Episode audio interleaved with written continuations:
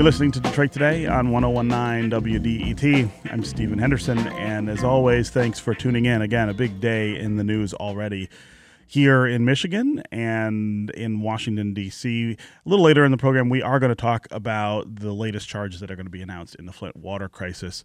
Uh, today, uh, Nick Lyon, who is the director of the Michigan Department of Health and Human Services, evidently will be charged with involuntary manslaughter.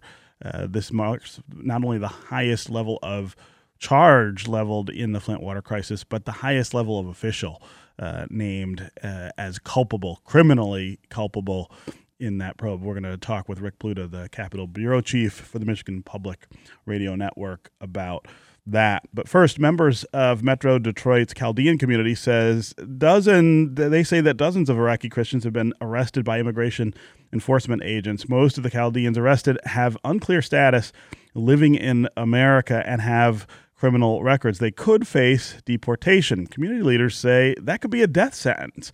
What will happen to these people if they are sent back to countries that may execute them? Does this immigration sweep have anything to do with President Trump's tough stance on immigration. We're going to spend a lot of the time on the show today talking about the crisis in one of our key communities here in Metro Detroit. And joining uh, me now to frame that conversation is Martin Manna, who's the president of the Chaldean Chamber of Commerce. Also with us is Steve Kanja. He's a director of Chaldean Voice Radio. His brother Naja Kanja was one of the people detained. He legally came to the United States in 1977. He served 23 years in prison for drug conspiracy and was released with perfect conduct. He's been released for years and runs 76 Wild Bills locations with 400 employees, and yet he still was detained. Martin and Steve, welcome to Detroit today. Good morning. Good morning to you. Yeah,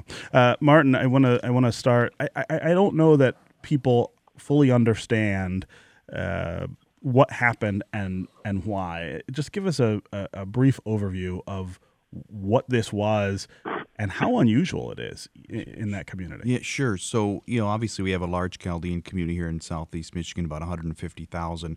Most came here in the late 1960s or the early 70s. Um, when you arrived to the United States and fleeing all of Iraq. Yes, fleeing Iraq. Right. So it might have been under Saddam Hussein or a different time. Um, many have fled Iraq for different reasons. More recently, because of the Islamic State. Uh, but as they as an immigrant arrives to this country, they all came here legally. You know, you are arriving and um, you get a white card. After one year, you could then get a green card. After five years, you could apply for citizenship. Within that time frame, um, or if you delay your uh, actions in getting a citizenship, some just didn't do it. They were lazy. Uh, and if you have a misdemeanor or if you commit a felony, uh, you then have no path to citizenship. You become deportable. And many in this situation, there's uh, we think there's as many as 300 in our community, um, are on final orders of removal. And, and they committed these misdemeanors or felonies mainly in the 1980s. So think about that. President Reagan didn't deport him. President Clinton didn't deport him. President Bush didn't deport him. President Obama didn't deport him. And all of a sudden, through this second executive order, Iraq was taking off this travel ban. For being for part of the deal to be taken off the travel ban was we will now accept Iraqi nationals that are deportable. Right, right. Uh, and so when they were detained uh, over the weekend, wh- what happens? What happens next for these people? Well, it, this is the dilemma. I mean, first of all, there's chaos because uh, U.S. really is is mainly the only country that they've known most came when they were children. They're culturally illiterate. They don't speak Arabic. They don't have family or relatives in Iraq. These are people who grew up in this country. They grew up, and this is really all they know. And so the challenge is uh, we're hearing a plane might leave as early as this Friday. Everyone's scam- scrambling to try to get some sort of legal counsel, legal representation. They would have never thought they needed it. So this was a surprise. We knew something was brewing because we've had some more aggression with the ICE agents here locally, uh, but we've been trying to work on a political solution. And frankly, you know, there is convention against torture. We're a country of laws. We should always follow the laws. But there's also laws against deporting people to a country where knowingly they will be harmed or put in, or will be persecuted or there's fear of persecution. Stephen, just last week, Congress overwhelmingly, unanimously talked about the genocide that is taking place against Christians and other minorities in Iraq. Uh-huh. Last year, Secretary Kerry and the Obama administration labeled this a genocide. So, how, on one hand, are we as a nation saying that there's genocide being committed against Christians, on the other hand, sending Christians back to that country? And if I may, one last piece of sure. this. In 2003, the U.S. invaded Iraq. 1.5 million Christians, more than 400 churches there. Since that invasion, our population has gone down to 200,000. Less than 40 churches remain. You've seen what's happened. Our stronghold was in and around Mosul, what the Islamic State has done to us. Mm-hmm. Just last week, a large a Shiite cleric in, in Baghdad claimed that all Christians there are infidels. They should leave the country. Uh, all their possessions should be taken from them or they should convert. This is a member of the government. And so what are we doing? There's there's rules against cruel and unusual punishment, the Eighth Amendment here in the United States, and this is the the, the challenge that we're facing within yeah. the community. Yeah, uh, Steve Kanja, tell me about uh, your brother Naja and his his situation. He's caught up in the middle of this. Absolutely. Good morning. Mm-hmm. Uh, my brother came here in 1977. He was 15 years old only uh, started working, and unfortunately, uh, he uh, got involved with wrong crowd of people, and uh, he was convicted of conspiracy to sell drugs. First time offense. He spent 23 years in federal prison, a precious time of his life. Yet, when he was in prison, he had a perfect conduct not only that, he helped establish some programs to help other inmates when they come out to be uh, good members of society so they don't go back to the old path of committing crimes.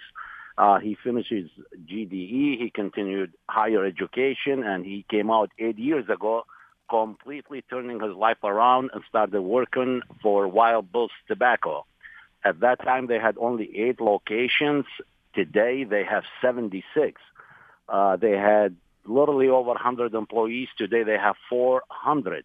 He's the second in command at Wild Bills, and with with so many things going on for him, uh, ready to get married, bought a house uh, to establish a family. Now, over one night, last Sunday morning, he they knocked on his door, picked him up, and you're gonna go to Iraq. He has not one single family member in Iraq. Doesn't speak the language. You know, he broke my heart. I spoke to him this morning. He said, that despite we have a court ruling, he should be released pending a hearing to grant him a stay of deportation. ICE is refusing to uh, release him. He said, what happened if the plane takes me to Baghdad?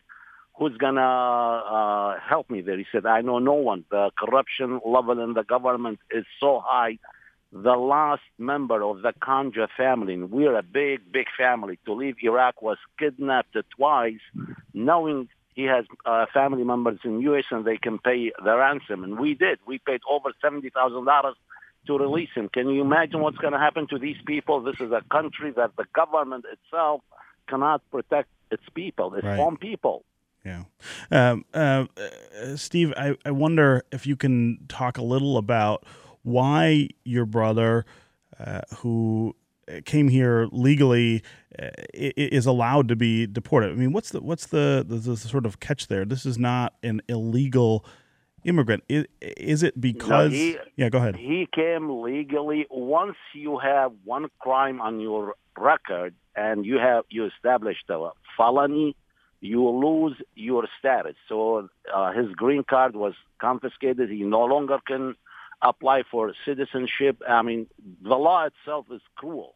I mean, look how many hardcore criminals we have today in in U.S. Uh, they're uh, wandering on the streets of whether it's Detroit or San Diego or any other state simply because uh, they're citizens. And uh, my brother is one of many. 90% of the people they picked up over this weekend, first-time offenders. Some some of the crimes are petty a guy uh, at age 18 or 19 caught with a, a handgun without a permit. Now he's married, has several businesses, two two kids. Uh, over that crime to be sent to a country that's gonna beheaded him. Yeah, uh, uh, and and he was even though they took his green card after he committed the crime, he was still allowed to stay in the country for a long time. And and build a productive life for himself. Absolutely, and this is baffling. This is shocking to all of us, and uh, uh, we we were thinking this is uh, Trump ad- administration, and we're going to open a, a, new phase. And uh, like Martin said, uh, the population of Christians in Iraq depleted from 1.5 to less than 200, and thus the 200,000 they're all refugees one way or another in the north part of Iraq, and you know all all of our villages were uh, taken over by ISIS. Uh, churches destroyed. Not only churches, uh, even our own cemetery where our dad and my uncles are buried, they were turned over. Uh, there's nothing but bunch of bones all over the place. Yeah. How yeah. can you send these young kids to, to their death? Uh, uh, Steve, I also want to ask you about your brother's businesses. What what will happen to those businesses? What will happen to those employees if he is in fact deported? he is the second man in command. I'm sure, you know, he has, since he started with them eight years ago, he has implemented some policies. But I'm deeply uh, sure in my heart this will have a great impact at this young company. Uh, they have a, um, a, plan to expand in other states. They already um, have a couple of locations in Ohio. Their goal was to be uh, a national company over the next five to ten years. And now I believe everything is going to be put on hold. Yeah. And these fam- families, one way or another, they will suffer. Uh, this is Detroit Today on 1019 WDET. I'm Stephen Henderson. My guests are Martin Manna. He is the president of the Chaldean Chamber of Commerce. Also with us is Steve Kanja. He's the director of Chaldean Voice Radio. We are talking about the de- detentions of uh, dozens of Iraqi Christians uh, over the weekend. Uh, most of them have unclear status living here in America and have criminal records, but they are being deported to a country where they could face death. What does that say about our immigration policy? What does that say about us as a country? Do you think we ought to be sending people back to countries where they might face dire consequences? Do you think we ought to be focusing deportation efforts on people who may have committed crimes a long time ago, minor crimes in many cases, but have lived here legally for many, many years. Uh, some who have established businesses, most, I assume, have built families here in the United States.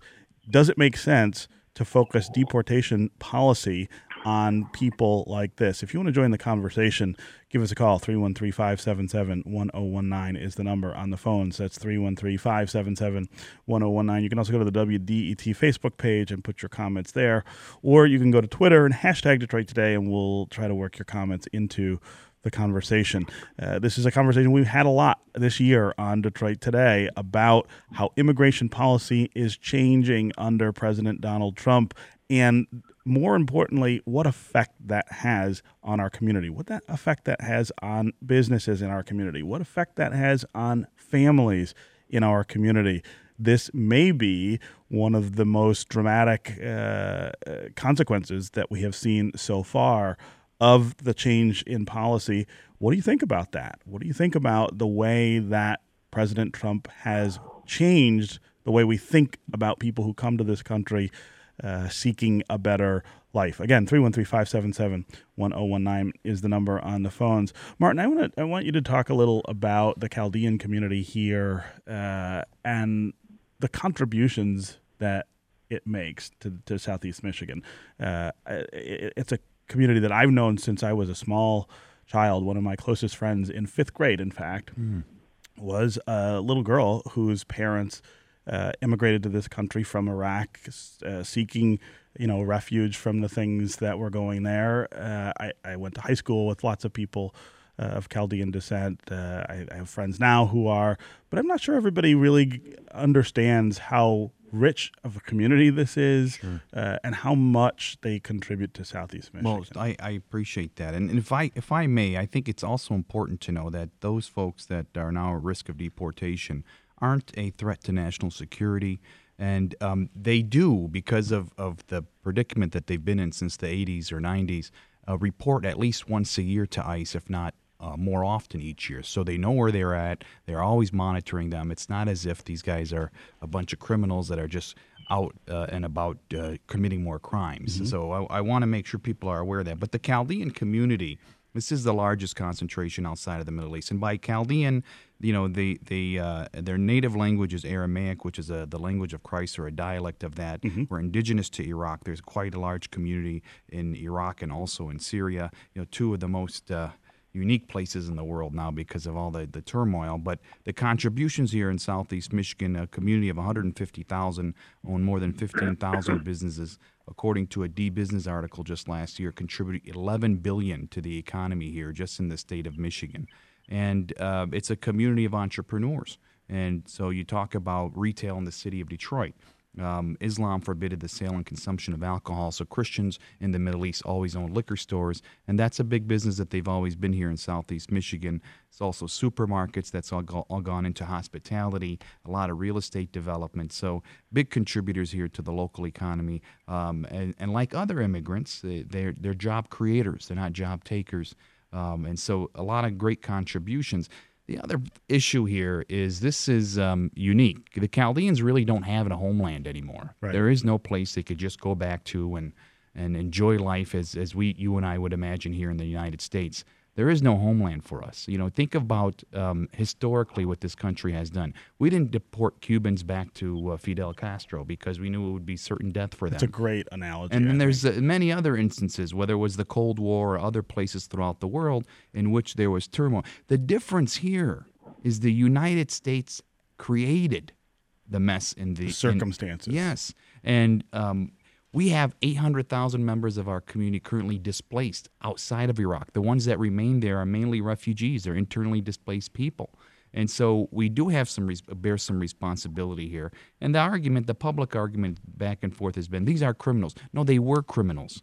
If they're still acting as if they're criminals, I'll be the first one to say deport them. Right. We don't right. want that riffraff here. But they've led productive lives. Yeah, and and you think about the number of people who are uh, native to this country, people who are born here, who make mistakes, uh, people who commit crimes as teenagers or even as adults that uh, that for a time uh, require that they maybe spend some time in jail or or or do some other sort of penance.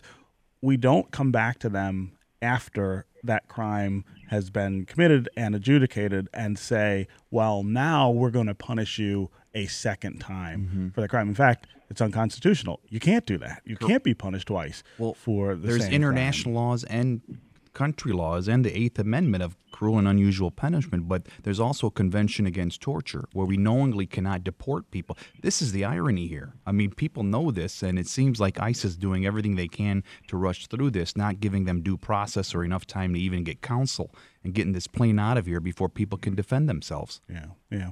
Uh, again, uh, my guests are Martin Manna, president of the Chaldean Chamber of Commerce, and Steve Kanja, director of Chaldean Voice Radio. We're talking about the deportations of some Chaldean Americans who are here. We're here, living here in Southeast Michigan. You want to join the conversation? Give us a call, 313 577 1019. Caller David, who could not stay on the line, said, This is sad, but all they need to do is get a green card and become legal. I think that represents a little bit of the misunderstanding here. You cannot get a green card if you immigrate legally and then commit a crime. Yes. correct? So the the process is when they do get here, they get a white card. After a year, it's a green card. After five years, you have the ability to uh, apply for permanent citizenship. If you violate the law before those five years, or after the five years, if you don't go and actually apply for citizenship, because there's a process, you have to take a test, you have to understand the Constitution, the laws of this land. If you don't go through that process, then at um, y- you have no clear path. There is no legal path for you to become a citizen in this country. And so essentially, these people have been living in some legal limbo in some cases for a very long time, in, in the sense that they can't apply for uh, for citizenship, uh, but they also were not being deported. And, and I suppose this is one way of resolving that issue, but it but but it, it, it- it sort of countermands all of the principles that we hold dear around the law and moral just moral justice uh, in the world. It's really It's it's really inhumane, and we we've had conversations for quite some time with this administration, the previous administration, that special consideration have been given to a certain classes of people that knowing that their lives would be put in jeopardy. And that's what we've been requesting for quite some time. Uh, today, the ACLU is filing a federal lawsuit. There's many other groups that have um, really, you know, when, when, when you're in a predicament like this, you really figure out who your friends are really quick. Yeah. And um, we're just very thankful. There's many communities that have reached out to us and uh, we have to continue to fight as, as much as we can before Friday, before the plane is, is uh, expected to leave. Yeah. Uh, let's take uh, some calls here. Cheryl in West Bloomfield, welcome to Detroit Today. Hi, Stephen. Thanks Hi. for uh, taking my call. Sure. I just want to say very quickly I find this to be outrageously inhumane and cruel, given that this is supposed to be a Christian country. You're sending these Christians back to a certain death sentence. This is genocide. But very quickly, I want to say that this move by Trump is simply red meat for his base. There's been no real legislative victories with this administration, but th- whatever he can do uh, to erode civil rights of people in this country uh, through executive orders, that's what he's doing. Look at what he's done to Mexicans. Now he's doing it to Chaldeans. Even Jeff Sessions and the Department of Justice has refused to implement the criminal justice reforms of the Obama, Obama administration uh, by trying to reduce mass incarceration in this country. They're going back to mandatory minimum sentencing, sure. uh, which will lock up more African Americans. This is red meat for his base. And I believe that Donald Trump is dangerous. He becomes more dangerous to our civil liberties every single day. And mainstream media needs to be focused on this. Yeah. Cheryl, uh, great call. Thank you very much for the comment. Uh, I, I, agree with, with almost everything you said uh, right there. W- uh, one question to both uh, Martin and Steve. Uh, Colleen, who was a, a, caller who also couldn't stay on the line, says, as an American citizen, what can she do to help in the very short term? And that's, that's one of the things I think uh, is a really common question right now about some of the things that we're seeing out of the Trump administration. If you don't agree with this, what can you do? Martin, I'll start with you. Well, what I've witnessed here in the last few days is several member of Congress, several members of Congress who have reached out to our community to aid us, but not on both sides of the aisles, which is really uh, disturbing to me because not um, Republican. Yeah, and and the reason being, I mean, one could argue that the Chaldean community um, the majority of which supported President Trump. And so um, th- this is not an issue of illegals, which is one of the that's one of the great ironies here is that this is a pretty conservative community politically. They it's, support Republicans. It's all about faith and family within the community, uh, but we are all about social justice, right? And so um, historically we've, we've had challenges. I mean, with the Democrats, uh, when we talk about religious issues, mainly Christian persecution and defending Christian rights, you know, we sometimes don't get the response we want. On the other side, we, you know, we're immigrants, and we talk about immigration issues. Republicans don't want to touch it, but this is a human rights issue. We are a country that values human rights. And so we are doing what we can to make sure that both sides of the aisle support this issue because it's, you know, this we are their constituents. Right. Right. Uh, uh, Steve Kanja, uh, talk about what, what people can do to support uh, the Chaldean community in this sort of time of, of strain. Yeah, Steve. Uh, I mean, these, this is a crucial time. This is a very hard time for many, many uh, Chaldean families. Uh, we're asking everyone uh, for their support. We uh, will have a rally this coming Friday in downtown Detroit. I mean, we're doing everything to put a pressure on this administration to uh, put a stop on, on this plane leaving probably Friday or Saturday. Uh, there is a sense of urgency here. Uh, they're not listening to us. Just like I told you, my brother has a court order to be released. They're not returning our call, the ICE office in Detroit or in D.C. Uh, they're not doing anything. That they, they're actually they're breaking the law by uh, holding him. Uh, we need everyone's support, making phone calls to their uh, congressional represent, uh, representatives uh, to put a pressure on the on the administration. I just feel so bad in my heart for many families with young children. How are you sending Christians to a country that cannot defend its own citizens? We're hearing in the news. This is what we hear every single uh, week. Baghdad is rocked by many explosions and yet we're sending uh, a plane full of young people, first-time offenders, uh, to Baghdad. I mean, where where is the principles of this country? Where is uh, what our forefather fought for? Right, right. Uh, I mean, I think that's one of the things that uh, that a lot of people are asking right now is, what does this what does this say about us. Okay, um, Martin Manna, president of the Chaldean Chamber of Commerce, and Steve Kanja, director of Chaldean Voice Radio. Both of you, thank you very much for being here on Detroit Today. Thank you for having Thank you us. so much for uh, having us. Absolutely. All right, up next, we're going to talk about brand new charges in the Flint water crisis, the most severe and high profile charges to date. Stay with us on Detroit Today.